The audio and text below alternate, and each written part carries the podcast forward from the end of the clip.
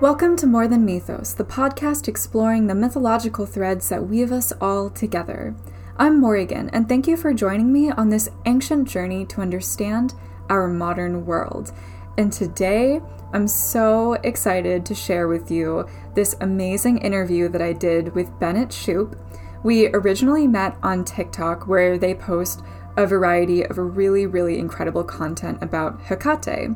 And over the last few months, I've had so many people ask me to talk about Hecate online, and I just don't feel like I had the right resources and the right knowledge to do that. So I wanted to call upon Bennett to share some of their absolutely incredible knowledge. So, Bennett is a devotee of the Covenant of Hecate and a longtime follower of the goddess. Their spiritual research is centered around Hecate, classical religion, and ancient Greek magic and witchcraft. In their more formal academic work, their research focuses on feminist and queer theory and LGBT subcultures. So, we are in for a real treat today, as you can probably already tell. And I was absolutely blown away by this interview, blown away by the level of nuance that they brought to the table. And I just really hope that you enjoy this as much as I did. I learned so much from them. And without further ado, here is our interview. Please help me welcome Bennett to More Than Mythos. Bennett and I have been chatting about Greek mythology while I have um, a plethora of technical issues here. And, but I would love to know, Bennett, how did you begin your journey of studying Hecate? And can you also pronounce this for us? Because I've heard it pronounced so many different ways. So there's a lot of different pronunciations. All of them can be correct for people. I think that the focus on pronunciation tends to miss the point sometimes. Um, it's often used as like, a, well, I know this correctly. And it's like, well, technically none of us do because it's ancient Greek. And while there are theories, we don't actually know how it was pronounced. So there's, you know, varying theories of Hecate, Hecate, Hecate, Hecate, um, you know, the modern Greek Ekati, or there's, you know, theories that the ancient Greek was more like ekate. Um, mm. There's a lot of different pronunciations. I tend to use the modern Greek um, just because it's the easiest to access in terms of like a Greek language, but also it, it does make me, as much as it sounds silly, it does make me feel like in character a little bit. um, but I do, I do, I'm trying to like learn Greek pronunciation, but for um, ease and not sounding pretentious in any way, I'm going to be pronouncing it probably Hecate. Um, okay. Just cool. so that people know who I'm talking about and they're not like, there's no H there. What's happening? Um, yeah. but yeah, I I like the pronunciation of Hecate as well. I just think it's ridiculous to correct people about pronunciation of a language that isn't spoken and hasn't been spoken for literally thousands of years. Oh yeah, no, I totally agree. Where it's just kind of like an excuse to like flex something that no one really cares about.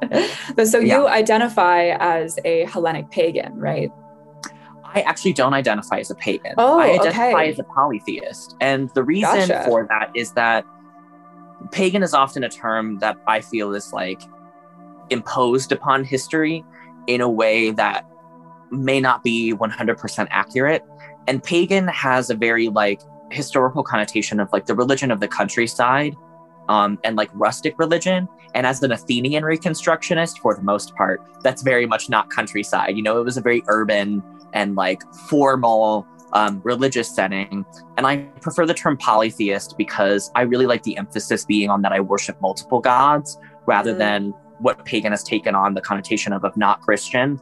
Because I find that a lot of people like to define themselves in opposition to Christianity in a way that I don't personally identify with. I don't have an issue with the term pagan, and I think that it's a beautiful term for people who use it. Um, it's just not one that I identify with because I want it to be focused on the fact that I worship all of the gods. Whereas a lot of people who call themselves Hellenic pagans will focus on like one or two or a few of the deities.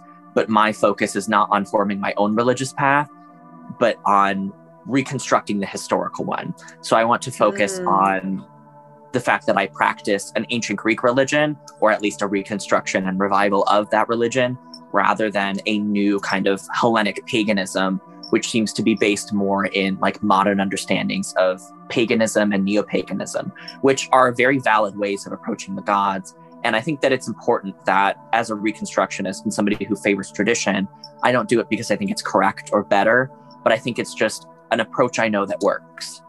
And you know, it's like when you think about religion as a as a technology for approaching the divine, I think of tradition as one that we have proof that it works. People did it for thousands of years. We know people did it and it's effective. Whereas revivalism is simply a new technology, a new way of approaching the divine. And I think that that's wonderful and beautiful. For me, I just feel more attached to tradition. And so I think that this dichotomy between revival and tradition is kind of manufactured in a way that that does a disservice to both of them because we're not just doing things because that's the way they were done. We're doing them because we know that they work. And so I really like to kind of destabilize that dichotomy and, you know, focus on the fact that like tradition and revival are both important and beautiful ways of approaching the divine. They just come from different perspectives. They're two they're two paths to the same destination.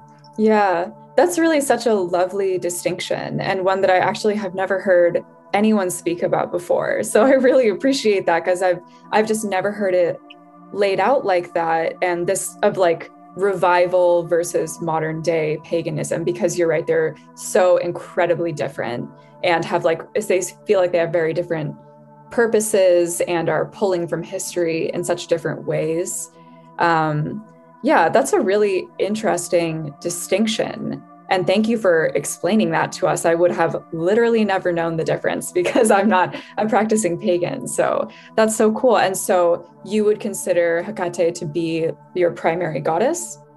Yes i would consider her to be a patron goddess. Hmm. um, and the the complicated thing with that is that patron has now taken on like a kind of different terminology um, within the neo-pagan movement of like the goddess that I most primarily worship. Um, but historically, your patron would have likely been the deity that preserved over your family or your craft, like your occupation or role. Um, at least that's my understanding. I'm sure that there are scenarios in which that is different. Um, you know, and as somebody who who is who's really trying to like focus on my spiritual path right now and like doing like occult stuff as like kind of um a pursuit of like a way that I live my life. That kind of patronage is something that I identify with. Um, but I would also consider it, you know, her as as the goddess I'm devoted to. So I'm she is both my patron and I am a devotee to her, which mm-hmm. I do mm. think are two different kinds of things um, in my personal conception of spirituality. Um, so I'd consider her my patron in a lot of the the craft that I do, um, because sometimes I am a witch for hire, as they call it. um, but also, um, I am devoted to her because I like her. I think that she's cool. Um, so she is the primary goddess that I, I worship within my practice. But they're all there for the most part. That's amazing. And so did she reach out to you or did you choose her? And what like drew you to each other? So I that's a whole complicated issue. Okay. and I do tend to be a little bit skeptical of the narrative that like the gods reach out to us and like we are chosen. It seems very much like this um, very individualist capitalist mode of spirituality in which we feel that the gods must approach us because we are so important and, you know, I don't think that's where a lot of people are coming from, but that is a kind of the connotations it has in my mind. Um, and I, I like to think of this kind of system of exchange um, that, like, we often express interest and then the gods see that interest and they reach back. Um, mm-hmm. I think that the gods come to us in times of need, but I don't think that the gods are necessarily so involved in our everyday individual lives in the way that like um you know kind of like protestant christianity has has promoted it as like you know the gods are invested in our us as personal beings and like you know our every action. Whereas when you look at the ancient world the gods kind of didn't give a shit about normal everyday people. Yeah. it's almost sometimes you wanted it that way. Because you look at the way that the gods interacted with people that they like favored or whose lives they were involved in and they went through some some hell sometimes. Yeah. Um, and so I believe in this system of, of which is is um, this this kind of understanding of goodwill or grace, but it also means exchange. And it's the basic principle of ancient Greek religion. This idea that we give and they give um, mm. on the kind of like reciprocal relationship. And I really like that for the way we approach the divine first as well. It's a very complicated, like back and forth kind of moment. You know, I first became interested in Hecate through literature and, you know, you know, much to my shame, the Percy Jackson series um, was where I first heard the name, I think, you know, in elementary school and becoming interested in like, there's a goddess of magic. That's fun. And so, you know, at like recess, I'd pretend when we would play Percy Jackson or whatever, I'd be like, I'm the the the child of Hecate. And that was, you know, my introduction to her. And then as things progressed, I became interested in the occult and in, you know, polytheistic spirituality. And I was like, oh, I could actually worship this goddess. And so I started doing that. But then, you know, my path with her really became formalized. I want to say in high school around 14, 15, where I was like, I'm going to be a, a devotee of, mm-hmm. of the goddess. And I started that path and I have not looked back to since. You know, she is wow. there with me. Um, you know, I'm sitting right by her shrine today. You know, she is the the the the goddess that is the most important part of my life. And so I think that it's it's not necessarily I reached out to her or she reached out to me. I think it's we met each other in the middle. Mm. Um, we should really focus on some more nuance in discussions of spirituality rather than like singular um, experiences. Because if we're talking about the divine, the divine is a multifaceted, complex, you know, many faced kind of uh, being or realm of existence.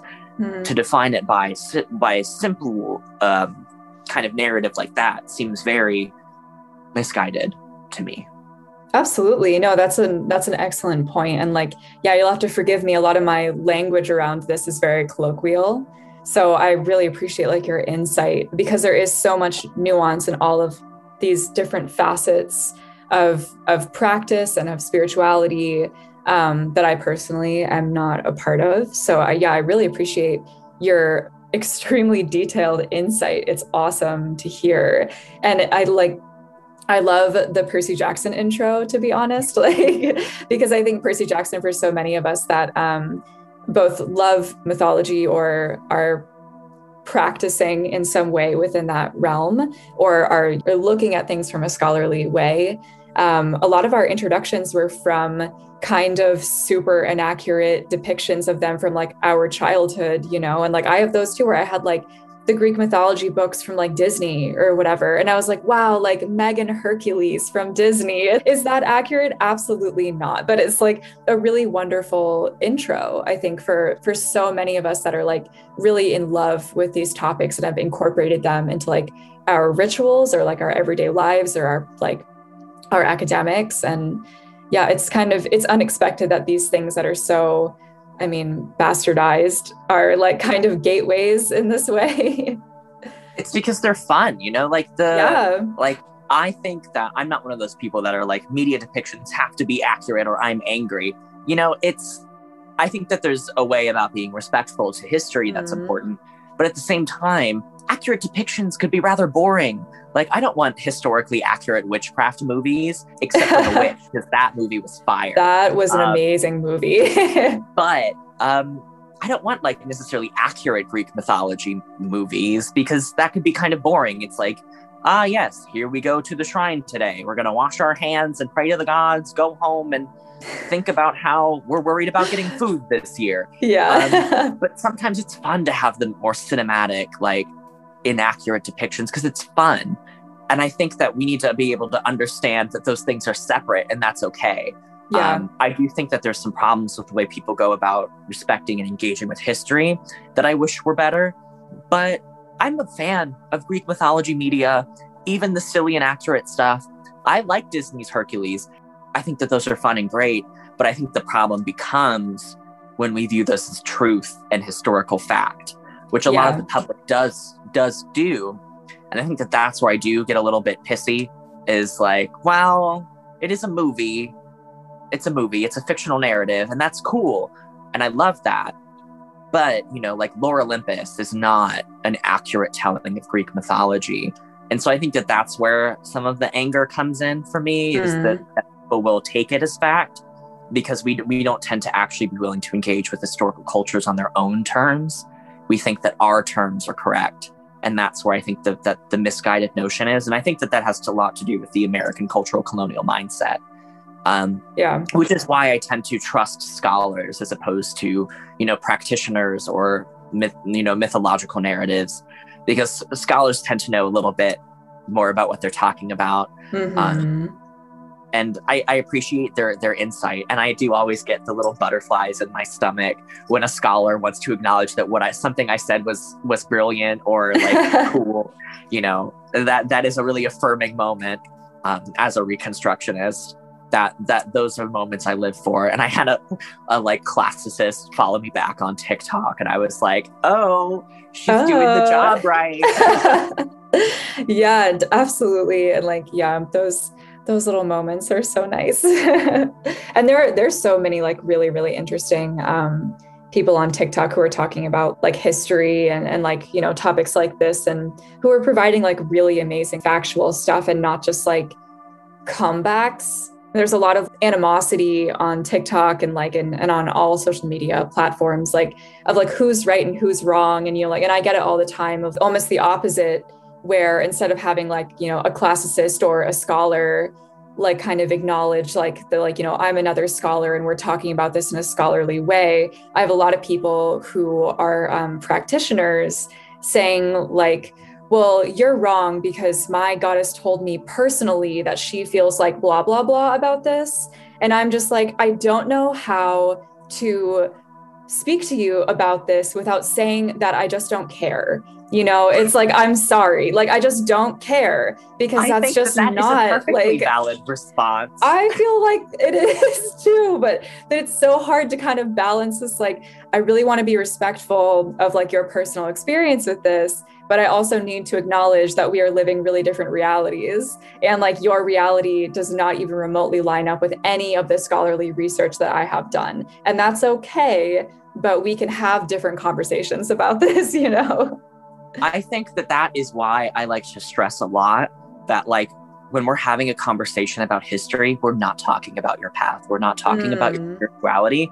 I often share information that directly contradicts my own religious beliefs mm, because I care about telling the history in an accurate way of what we know and what we we theorize and what the scholarly consensus is. There's a lot of bullshit that goes on with the Persephone and Demeter myth in particular, where they're oh like, well, God. actually, Persephone and, and Pluton were in love and secretly, and Demeter was a, a horrible mother and didn't approve of it. And I'm like, it's fine if you believe that, but it is not historically founded. Yeah. There is literally not one single recorded version of that story that depicts that or even de- really depicts that they were in love. Yeah. And that's, you don't have to believe that. But what we can't do is just pretend that history didn't exist. Yeah. No, I completely agree. that's agree. why I like to separate these conversations that I am talking about history and I am not talking about most of the time my personal spiritual path or your spiritual path. There is a way that history happened. And if something does come out that there was a source that we just found that says this, great. I'm going to change my whole perspective on history and we're going to change the conversation. But until that point, talking about this as history and not about your personal spiritual path is the way that I'm going to continue to go about things because it's responsible. And it's not about saying, you can't believe this, you can't practice this, you can't observe this, I know better than you. It's about doing justice to the history of this culture, who we are fortunate to have this information from. Oh and God, it is yeah. about it is about engaging with them in a respectful manner and not claiming that we know more about their gods than they did mm-hmm. because we are mm-hmm. guests. Mm, I love that. Yeah. Yeah, I would actually love to hear some history about Hecate and where she originated from because I was kind of doing, you know, like some prep research for this. Mm-hmm. And, you know, like with a lot of Greek gods, there's some evidence that they did not originate in Greece and that there was almost these like proto images that we see of them like further south or like further east. Is there like a is there a proto hecate?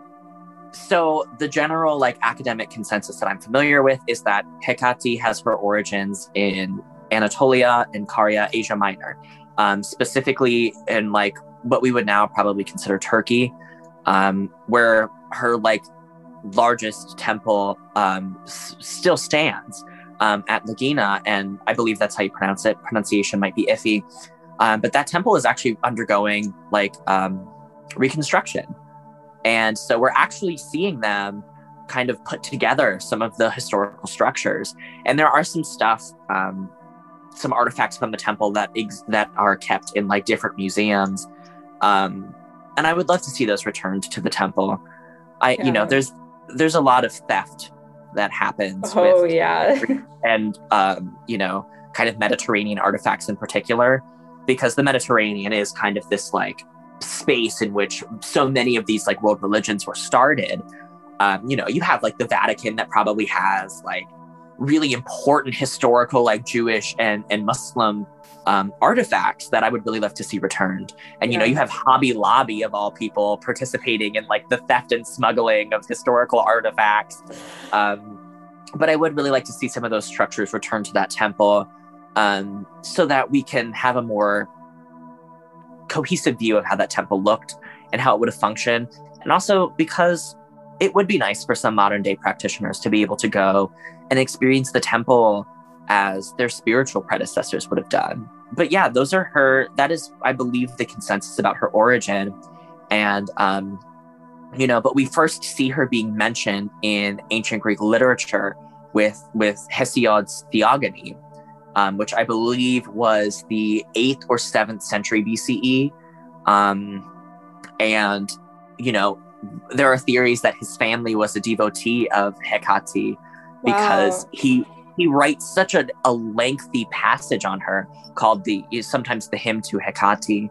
Um, and it, it's like a, a, in my copy, it's it's a, a, few pages. It's like a page or two, um, and he has all of the praises in the world for her. He says that she is the goddess whom Zeus honored above all others, mm. that she is honored amongst the deathless gods of all of the gods of um, Olympus. She has a share. Um, and so he has a lot of like really um, complimentary things to say about her that would probably provide a very different understanding of Hecate than many people familiar with her as the fearsome goddess of witches might see. She's depicted as a goddess of childbirth, a goddess of victory in the in like games, not the Olympic games. I don't know if it's the Olympic games in particular, but like in contest. She's said to stand beside kings, and she said to um, work with Hermes in the um, management of livestock. She said to work with the earth shaker Poseidon in you know seafaring, and she said to be able to be able to grant a good catch of fish, but also take it away. She's able to grant good fortune to those she favors. Um, and it's a very powerful description of her. But I believe that there are some theories that some people say, well, we don't know how serious all of this this is because it seems like he may have been a devotee or his family might have been a devotee of Hecate. Um, and so maybe he's embellishing a little bit, but you know, the Theogony was a very significant text, you know, even in history, um, and is one of the most popular um, creation stories and family trees of the gods. And I, I personally put a lot of stock into the words that he has to say about her. And we do see several points of it mirrored in later texts. Not all of them, but a lot of them do have, have mirrors in later practice and literature as well. But that is her first mention. And then we also see her in the Homeric hymn to Demeter, which is the first kind of hint that we might get at her being a, a chthonic or underworldly um, being. You know, she witnesses the the abduction of, of Persephone from her cave. And, you know, caves are a pretty chthonic um, hmm. uh, structure. You know, they're in the earth, and and the the ancient Greeks were very fairly literal about their spirituality. You know, offerings to the heavenly gods were burnt so they reached the sky offerings to the underworldly gods were put in the earth so that they reached the underworldly gods. And so we see her witnessing this from the cave. And we also see her being the goddess who leads Persephone back into the underworld after her time with her mother is up and back to the surface um, after, you know, she's done in the underworld with with Pluton, and I I really love that depiction of her because it shows her as being a very friendly goddess. You know, there was this very scared girl who was, you know, abducted and she's in a world she doesn't know and she's stuck there and she can't leave.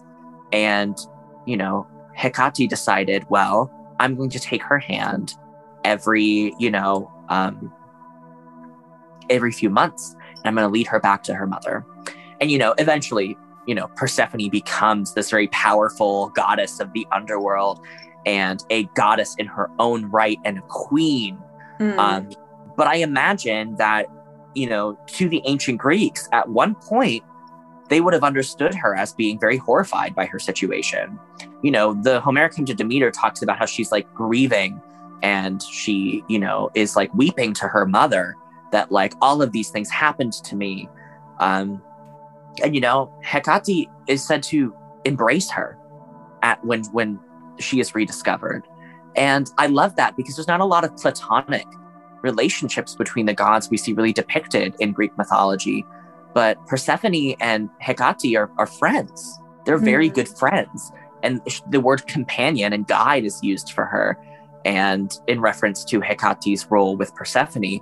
And so I really like that relationship because it it's a very wholesome relationship. And the Homeric hymn to Demeter is one of my favorites because it does show one of the the brief moments of feminist kind of feminist resistance we see in you know the mythological texts of of Demeter saying, "You will not have my daughter. I will blight the earth until you concede my daughter to me." And as you know, the ancient way was that women didn't really have a say in the marrying off of their daughters, I can imagine that that story must have been very empowering yeah. for the women in Greece. And that's why it is a little disappointing to me that we've reframed the story as, you know, um, Demeter is an overbearing and strict mother who is, um, you know, abusive to her daughter. I think that, you know, while maybe that story resonates with you more, I do really think that we should be acknowledging that this original context was a very powerful moment mm. for hmm. you know feminine figures who get to say no you know as the goddess demeter is my witness you will not have my daughter and like i like to think that that may have given women some kind of peace to see in their divine figures that demeter stood up and said no but yeah those are two of the more early mentions of her in literature. And with the first moments, we kind of see her being like um, textually incorporated into the the Greek tradition. Hmm. That's sorry you go on awesome. several tangents, but no, no, I I love tangents. I think tangents are really important, and I love watching people talk about what they're really passionate about, and and I think tangents are like because you know like I can ask you all the interview questions in the world, and like it might not have gotten like the type of passion that a tangent brings. And I think that that's almost more important than like, you know, some interview question because like those are the things that like that I really want to know or like what are things that you think are so important for people to know.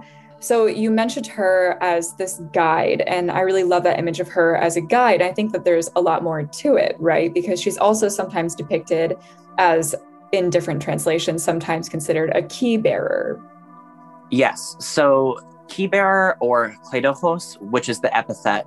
Um, I'm still working on that pronunciation of the ch, so um, please bear with me. But um, it, it means like key holder or key bearer, and it's in reference to oftentimes thought to be the key of to the underworld and to the gates of, of, of Hades.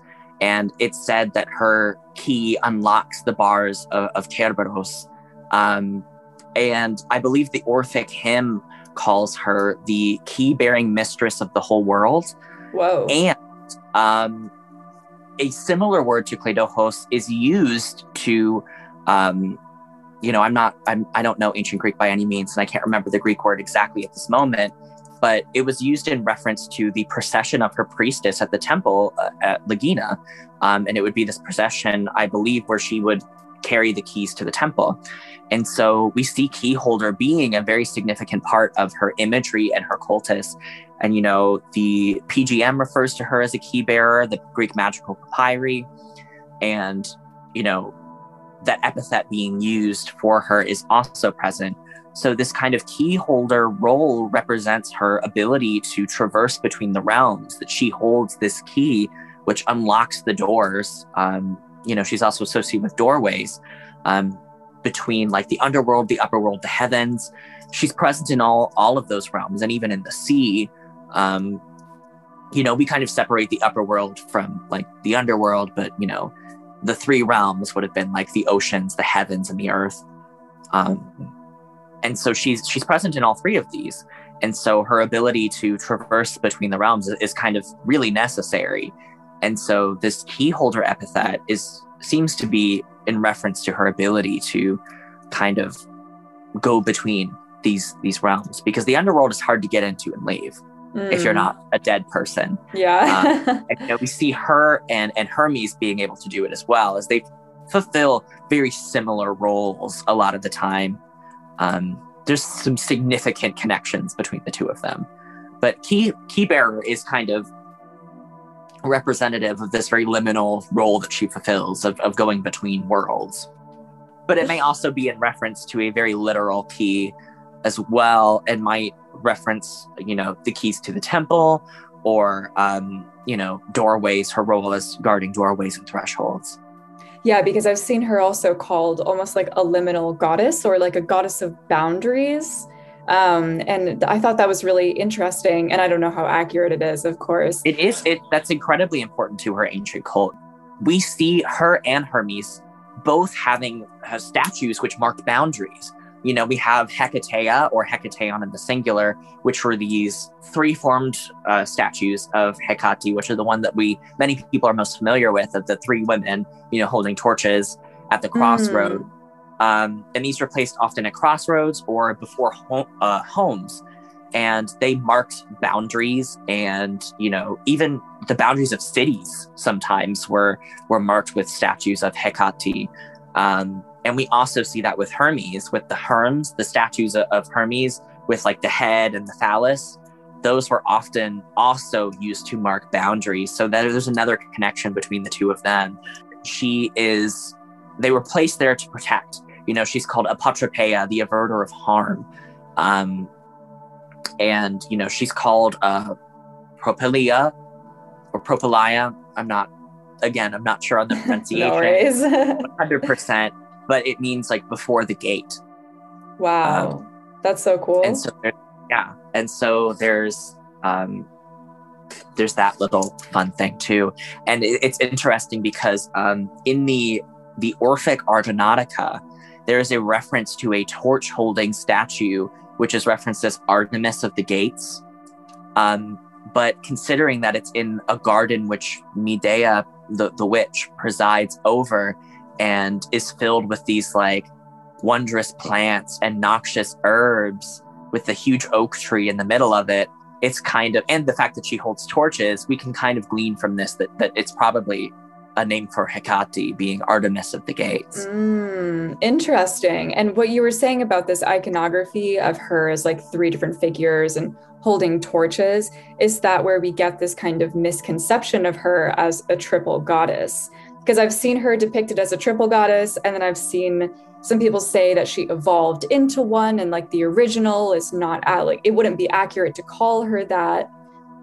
I don't call her a triple goddess because of the connotations that triple goddess has with with uh, movements like Wicca, mm. where the mm. triple goddess is in herself her own goddess and her own being, of which in a lot of their cosmology is seen to be like the goddess, of which all goddesses are a part of or a manifestation of. Um, though I'm not a Wiccan, so I can't necessarily speak 100% to the way that the triple goddess is viewed within Wicca. Um, Hecate, her her role as being three formed is a lot less mystical in what we understand of it than than people might assume. Um, it's not in reference to the three phases of the moon. You know, it's not really in reference to um, any kind of like ooh spooky mystical thing. In fact, the passage that we have that does talk about why she's three formed is from Ovid, and he says it's so that she looks each direction in the road. She was oftentimes portrayed as a single body.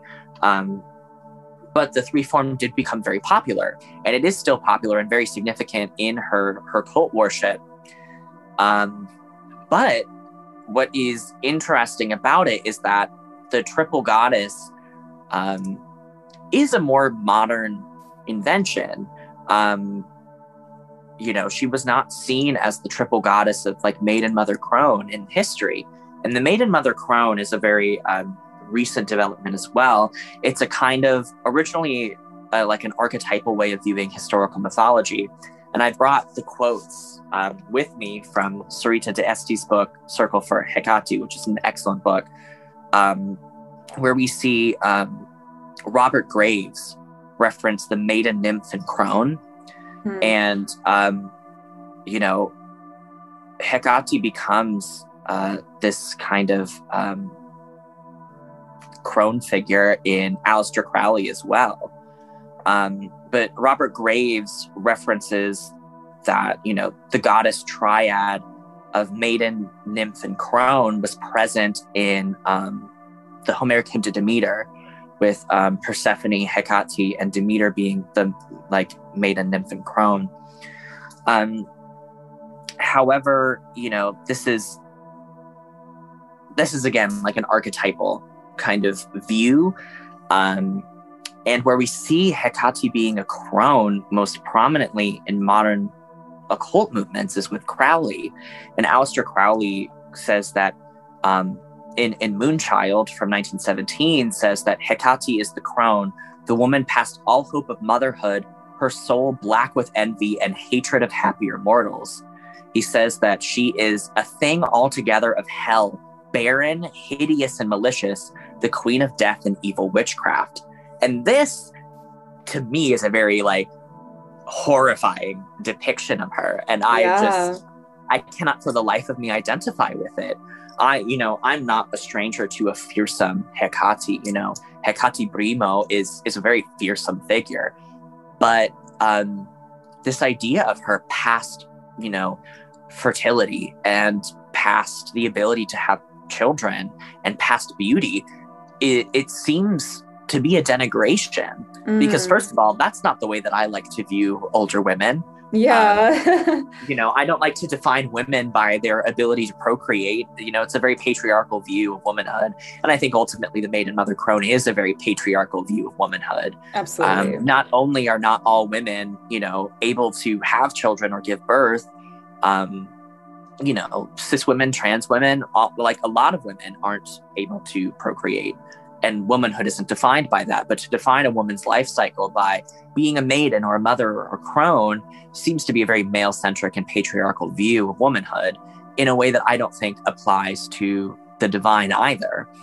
Um, especially because it's such a human understanding. Mm-hmm. But this view of Hecate as being old and bitter is very foreign to the ancient Greek conception of her, where she's called a maiden very explicitly. And so, this view of her as like angry and bitter and old and, you know, barren, it, I hmm. can't help but view it as a demonization in a sense. Yeah. I mean, the perfect word is demonization, you know, and like, I just, I just don't understand where would this have come from? This kind, it almost feels like this very malicious description of her like, where do you think that that energy came from to have her described like that?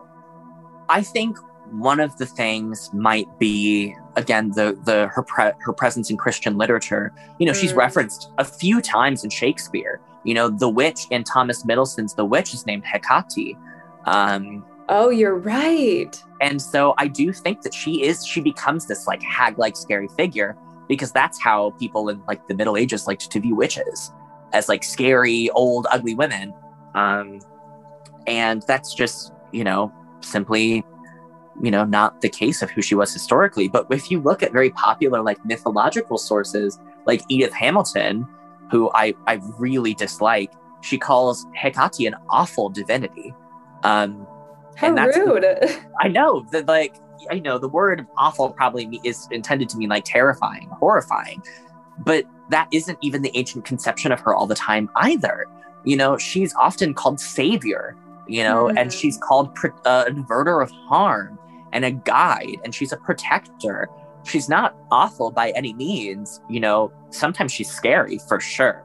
Um, there are depictions of her in the Argonautica or in, you know, Sophocles' root cutters fragment, where she emerges from the earth, horrifying the nymphs of the forest, and they flee, and she, um, you know, has snakes in her hair, and she's crowned with oak branches, carrying crackling fire, and you hear the howling of dogs. Um, and that's a very fearsome image, for yeah. sure. But also, the Greeks didn't have a one dimensional view of their gods. You know, just as she was scary, she was the nurse of children. So I think that, you know, this depiction of her as as awful or evil or old is us trying to apply a very culturally Christian perception of, you know, witchcraft um, to her, even though that's not her, that wasn't necessarily her primary role in ancient Greece. Hmm. You know, most of her cult images don't depict her as a goddess of witchcraft but as a goddess of the crossroads and a goddess of boundaries and thresholds. And not that her depiction of as a goddess of witchcraft isn't important. It is, and it's important to me personally as well. And it is very popular in literature. Right. But it wasn't the it wasn't the totality.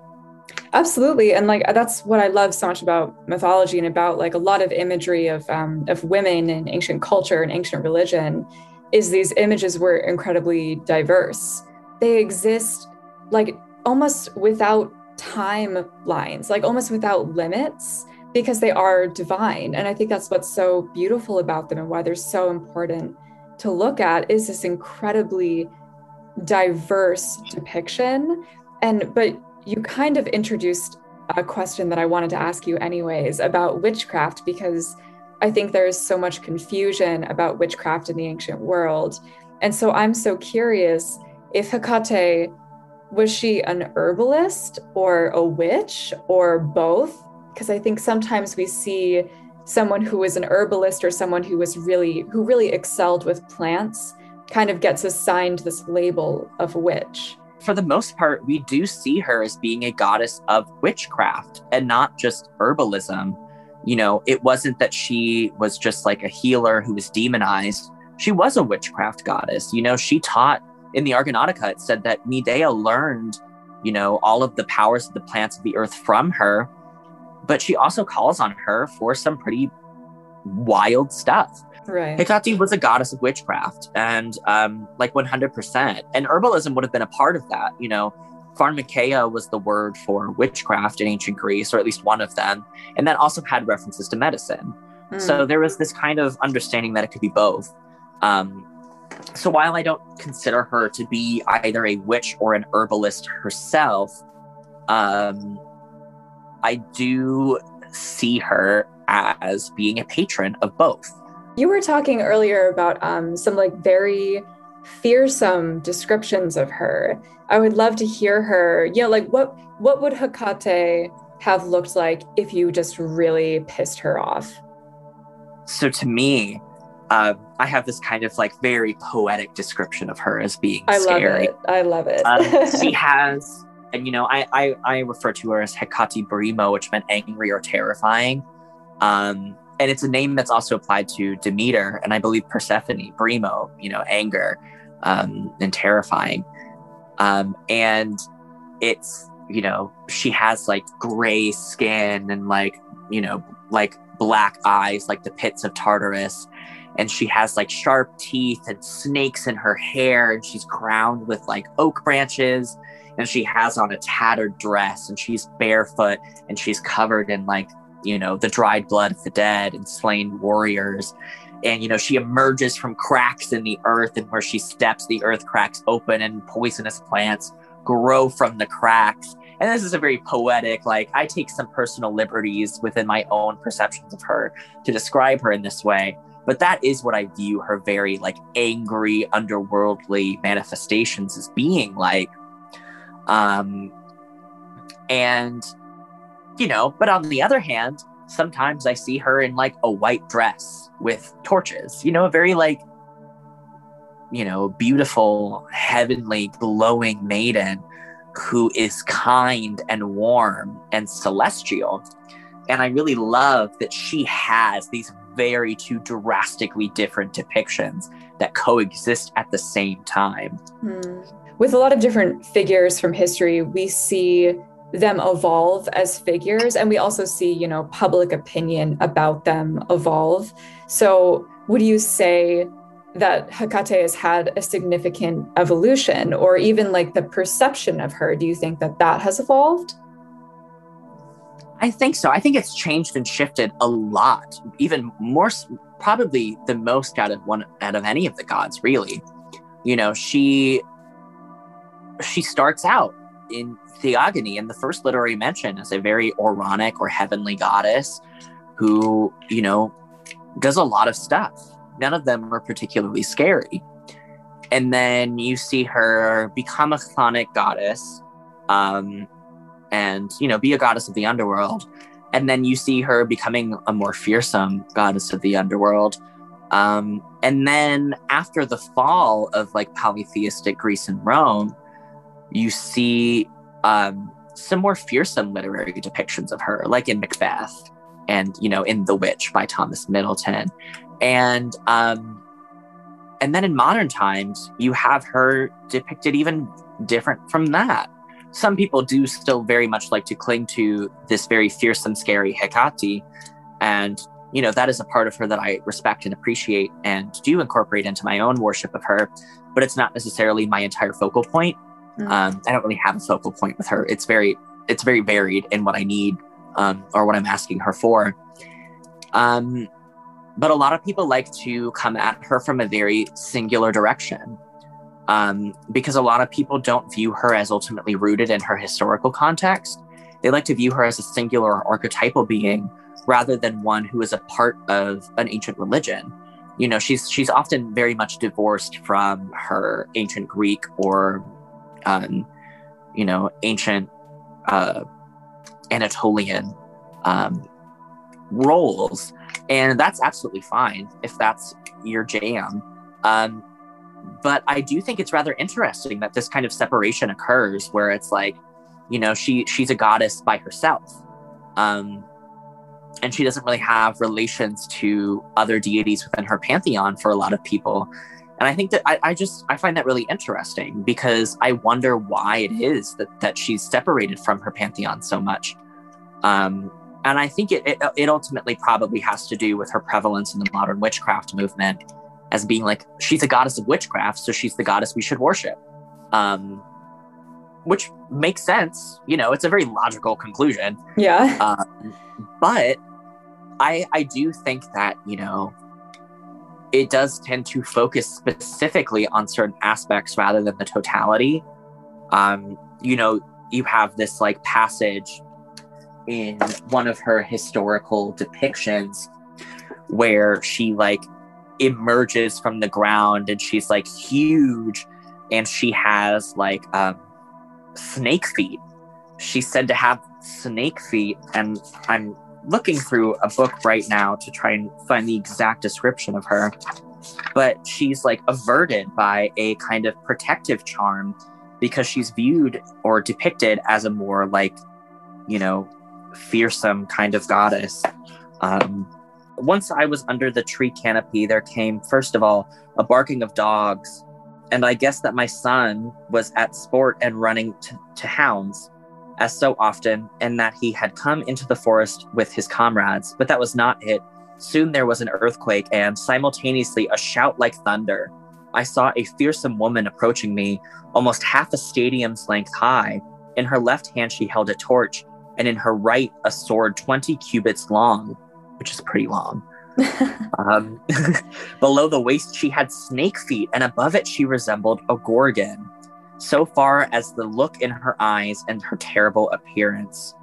I mean, instead of hair, writhing snakes fell down in curls around her neck, and some of them coiled over her shoulders. And so this is a rather like scary depiction of her.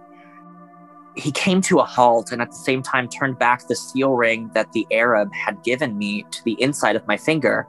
Hecate stamped on the ground with her snake foot and created a huge chasm as deep as Tartarus. Presently, she jumped into it and was gone. And this is from Lu- Lucian's um, Philopseudes. Philip Suides. I don't know how to pronounce that, uh, but it's from the 170s AD or BCE or wow. CE. Um, and that is a very intense depiction of her. Yeah. Um, and it's it is one of my favorites because I love how he describes her as huge. Mm. Like a cubit is is pretty long in itself, and she's half a stadium tall. oh my gosh. She's That's so huge. interesting. Um, and you know that kind of tracks because she's a divine figure. Um, but it's like I wonder, you know, what she was trying to do to this man. Um, but and he averts her with a magical charm on a ring that he has. Um, but you know, she cracks open the earth. Um, and you know, I, I really think that this depiction of her is rather fun. Um, Yeah, I really love like all the different animals that are included in that depiction. yeah, And I think that's really interesting because I actually wanted to ask you about her association with animals. Because I've seen in some places that there's a connection with like sacred animals. And does that affect the way that she is depicted in animal forms? Yeah. So she so the big one is obviously dogs. Um she's said to be attended by the barking or baying of hounds. Um and so like when, you know, guard dogs, you know, they protect things, they bark when there's disturbances. And so when Hecate emerges, or probably in her chthonic manifestations, you know, these these these dogs are said to announce her arrival um, by howling and barking. And I do have the question of whether or not it, it's, you know, these kinds of spirit dogs that attend her, or whether it's, you know, like physical dogs that attend her. Um, and, you know, this isn't really directly addressed in a lot of the, the depictions where it said she's attended by the baying of hounds, or if that's just a sound that accompanies her. But dogs are the big one. Um, you know, and it makes sense. Dogs are guardian animals, and she's a guardian of boundaries. And dogs are also particularly associated with the underworld in Greek mythology. you know, Mm, you yeah. see Cerberus being, you know, dog-headed. Um, and, you know, Hecate is associated with dogs, and she's an underworld goddess. Um, but she's also depicted sometimes with animal heads. You know, she's said to be bull-headed sometimes, which represents a connection to the moon, as you know, Selene is referenced as as bull-horned because the the Mm. crescent moon is like the horns of a bull. Oh, I've never Um, made that connection before. yeah. That's and so cool. chariot is said to be drawn by bulls. Um, she's also depicted obviously as dog-headed, but sometimes dragon and snake-headed, goat-headed, horse-headed, serpent-headed. I, you know, Wow, Um, this and- actually this reminds me a bit of um almost like some of the Egyptian gods who had animal heads. That's really interesting. and that's one of the theories as to why we know that she's a foreign goddess is that the Greek gods aren't really depicted with animal heads. Yeah. you know they're very much more uh, anthropomorphic in their um, depictions. Though we do have figures like hermanubis which is the combination of hermes and anubis who who who does have an animal head but that again is a syncretic deity rather Mm. than Hecate who's by herself being depicted in this way.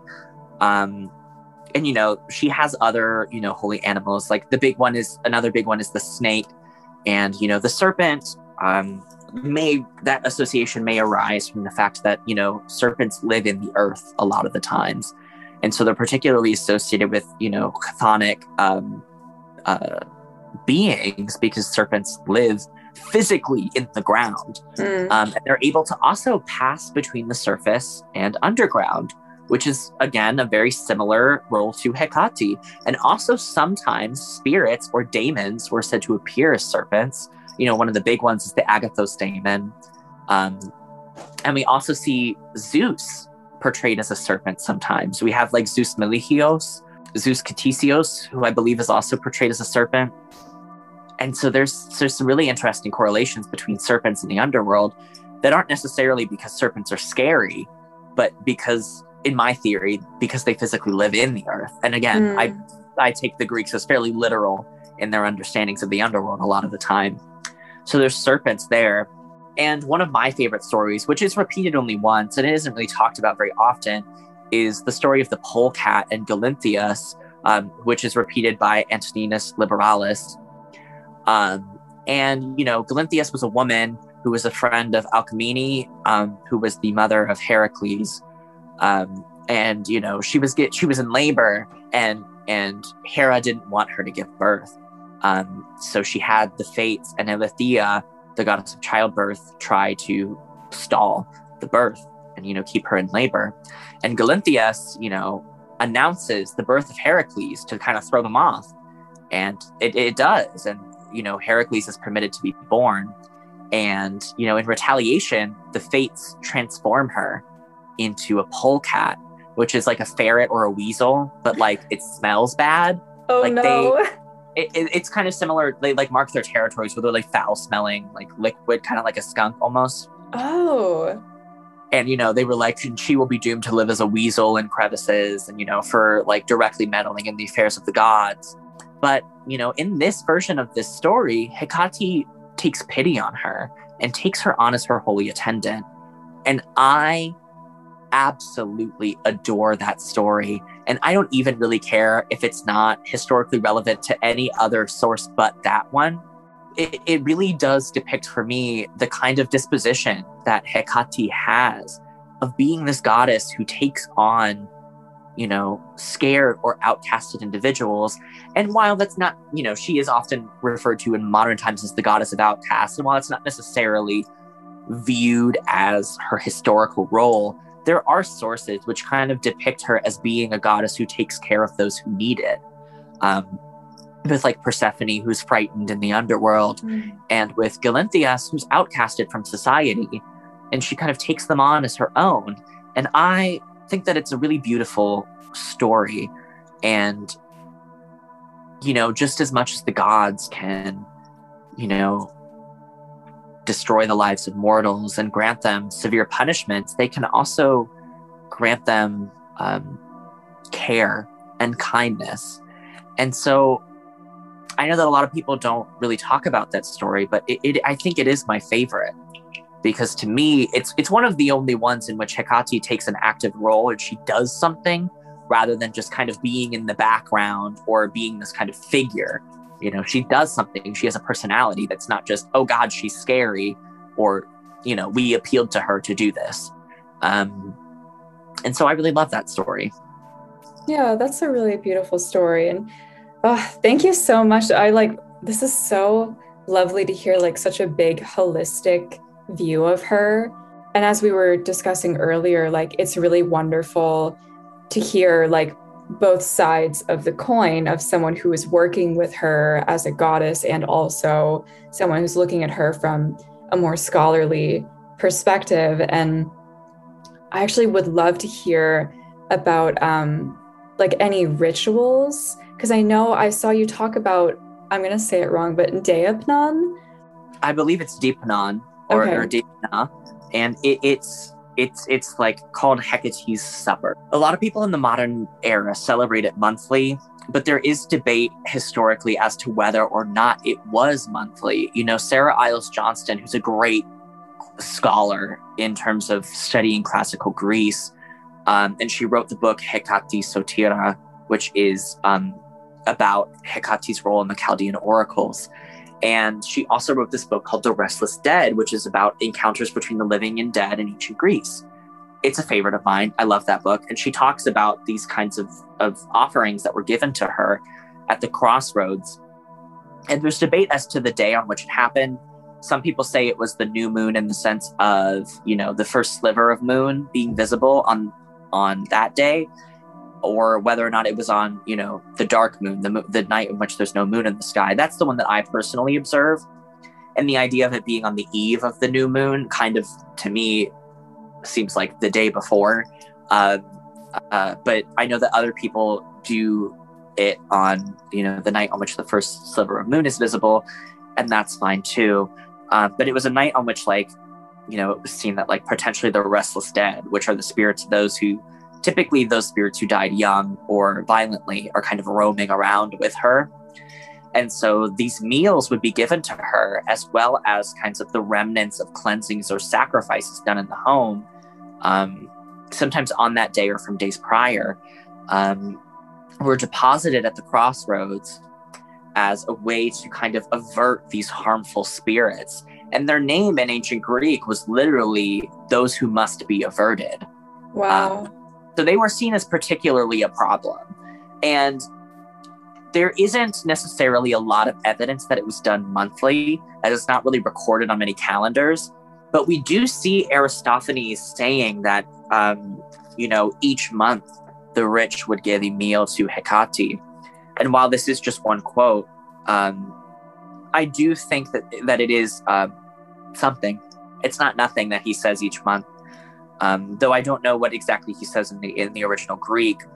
But he references it in the sense of um, she's uh, given a meal and that the poor devour it before it, it even touches the ground i believe is, is the phrase that he uses and i think that that's really interesting it's okay he says that um, ask hecate whether it is better to be rich or starving she will tell you that the rich send her a meal every month and that the poor make it disappear before it is even served and so in modern times, a lot of people like to do charity as an offering to Hecate because we see, you know, that these meals may have been devoured by the poor and that that might be something that could be done as a devotional act to her.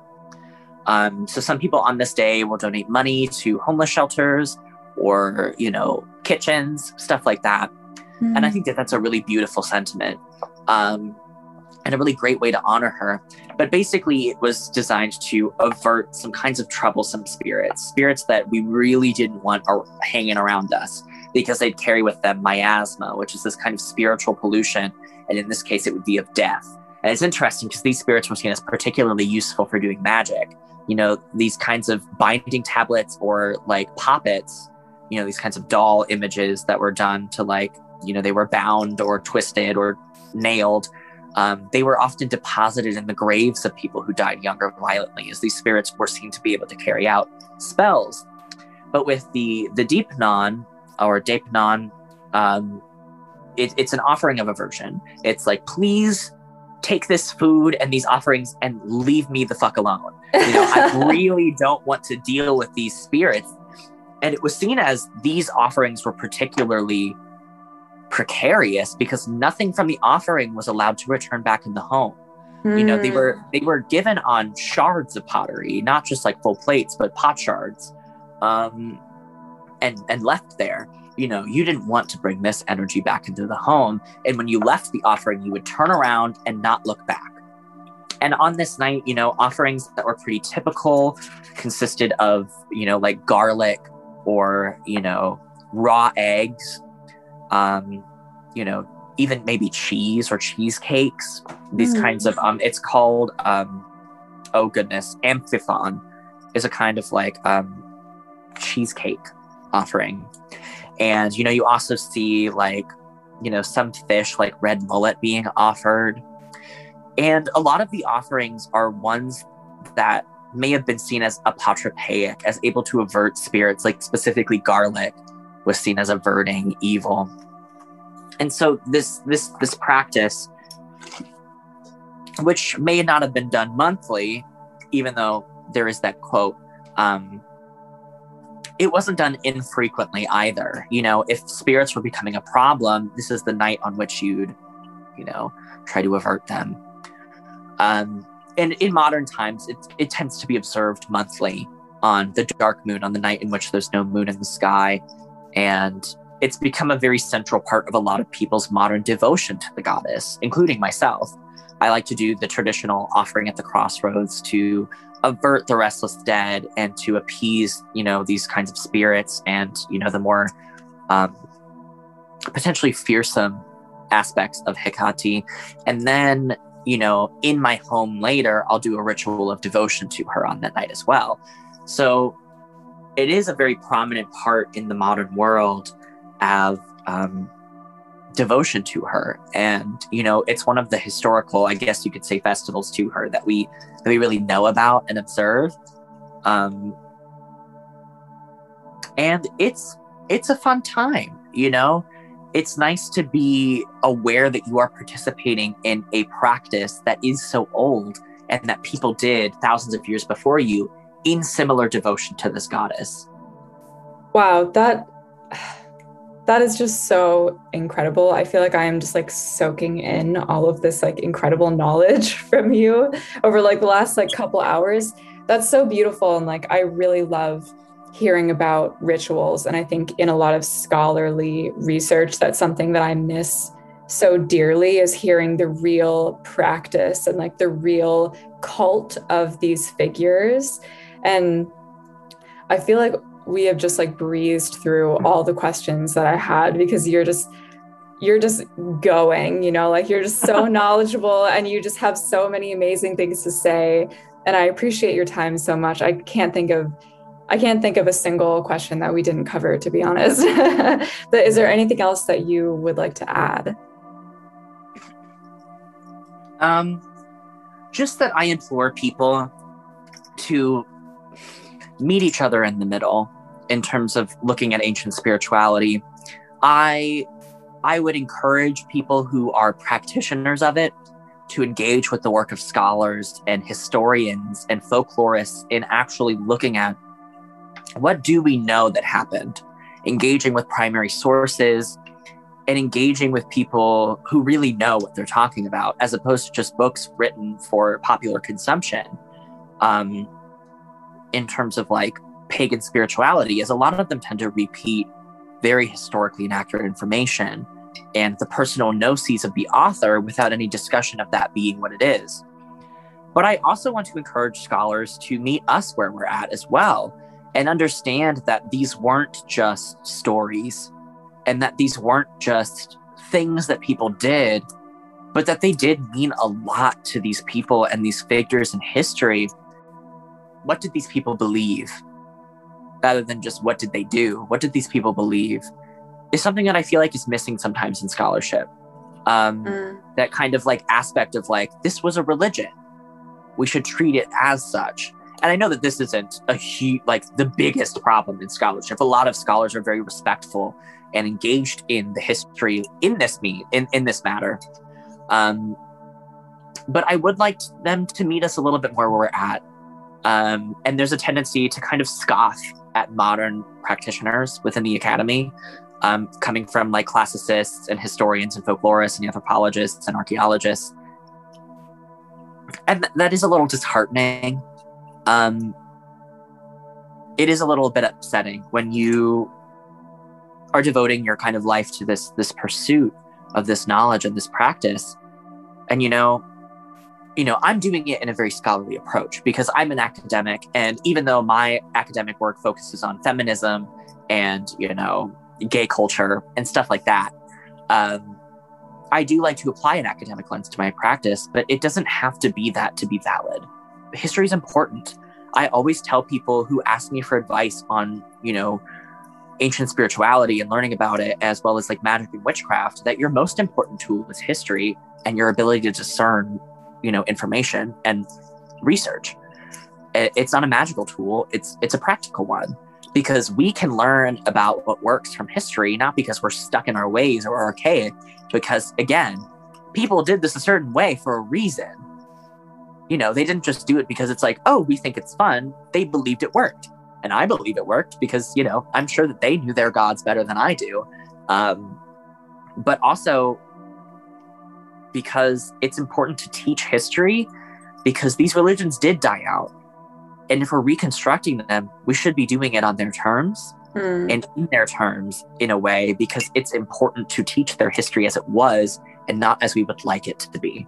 Yeah, yeah, I think that that respect is really important and uh, really vital. And that's kind of, I know, like when I interact with a lot of like the modern spiritual movement, that's something that I feel like I'm really missing in a lot of conversations is that respect for history. Um, because to me, like the most powerful part of mythology is the history. And I think that like when we see these incredible artifacts, you know, like we see like these pieces of history translated and we read the words of real people who wrote these real things, like Akkadian poetry about Ishtar. That's crazy that we have that, you know? And like anyone that wants to ignore that and like just go with like whatever they're hearing in their own mind like you are entitled to do that but there is like a level of disrespect that occurs when you ignore like you said like this work of scholars the original like the original people who experienced these figures the way that they were originally depicted which i would argue would be the most accurate. So it, it's kind of it feels like at this point with a lot of revival movements like a bit of like a war like, like this fight this push and pull between like who is right who is accurate. And like you said it's not about that it's about the beauty of this experience and the beauty of this history and just trying to connect with something so ancient and important to us because it's just as important now as it was then we just don't have all the right pieces to put it together exactly the way that it was, unfortunately. But I think the gaps in our knowledge are not places for us to fill. I think that those gaps are often places that we respect, that like those things might not exist the way that they did ever again.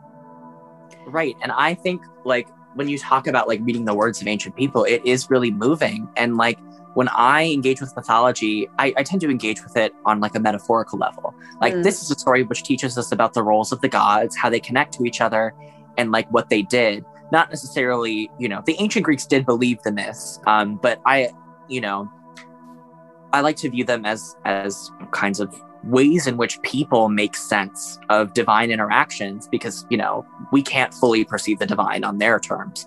You know, we we funnel it through our own understandings but the thing that's important about mythology to me is that I get to engage with the same texts and same stories as people who came before me thousands mm. of years ago. This is my way to connect not with my blood ancestors, but with my spiritual ancestors, those who followed the same path before me.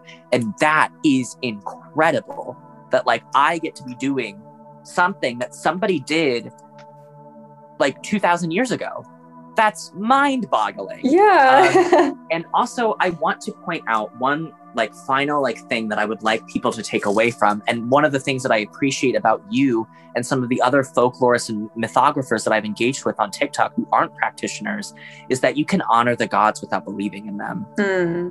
And that, you know, because historically there were probably people who honored the gods without believing in them. Yeah. You know, belief isn't necessarily always the most important part of ancient religion. You know, sometimes it was just civic duty. Mm. But you know, it was, but people did also believe in them. Don't take that as people did just that, that everybody just didn't believe in the gods. But um, there is a way to go about doing this that is an honoring of the gods, that is a devotion to the gods, not necessarily in a religious way, but in a respect way. And that is the, what I really appreciate about the work that you do is that you are honoring the gods similarly to how I am, but you don't believe in them in in the sense of like a kind of metaphysical sense. Mm. Um, and but I think you're still doing kind of the same thing that I am. Yeah. I think- well, thank you so, so much for your time and your absolutely phenomenal knowledge. And I'm so grateful that we got to do this because I actually had somebody from the Patreon Discord messaged me just a couple days ago. And she was like, you know, I really have been wanting to learn about Hecate lately. And I was like, well, like you're in luck because I'm just about to interview like a Hecatean scholar. And um, yeah, so I think that we're all really excited about this. I know I'm really excited about this. Yeah, and I'm just so grateful that we were able to do this today. Okay, I could sing Bennett's praises forever, so I'm just gonna go ahead and stop us there. And I hope that everybody really enjoyed this. And once again, thank you so, so much to Bennett. And we are all incredibly grateful for your knowledge and your wisdom and your time that you shared with us. And if you're looking for more from Bennett, they have so much more to offer. They're on TikTok and Twitter and Instagram as Bat Cave Freak um, honestly classic. And if you want more essay like things, they suggested checking out their Tumblr, which is HekateanWitchcraft.tumblr.com. And Hekatean is spelled H E K A T E A N. So, once again, thank you all so much for joining us today, and a special thank you to all of the Patreon folks, as per usual, for your incredible questions that you suggested, and for also making it possible to bring people like this onto the show. It really means the world to me that you all support my work, but that you also allow me to support scholars who are doing such important research and sharing such beautiful knowledge with all of us. So I'll see you next time on More Than Mythos.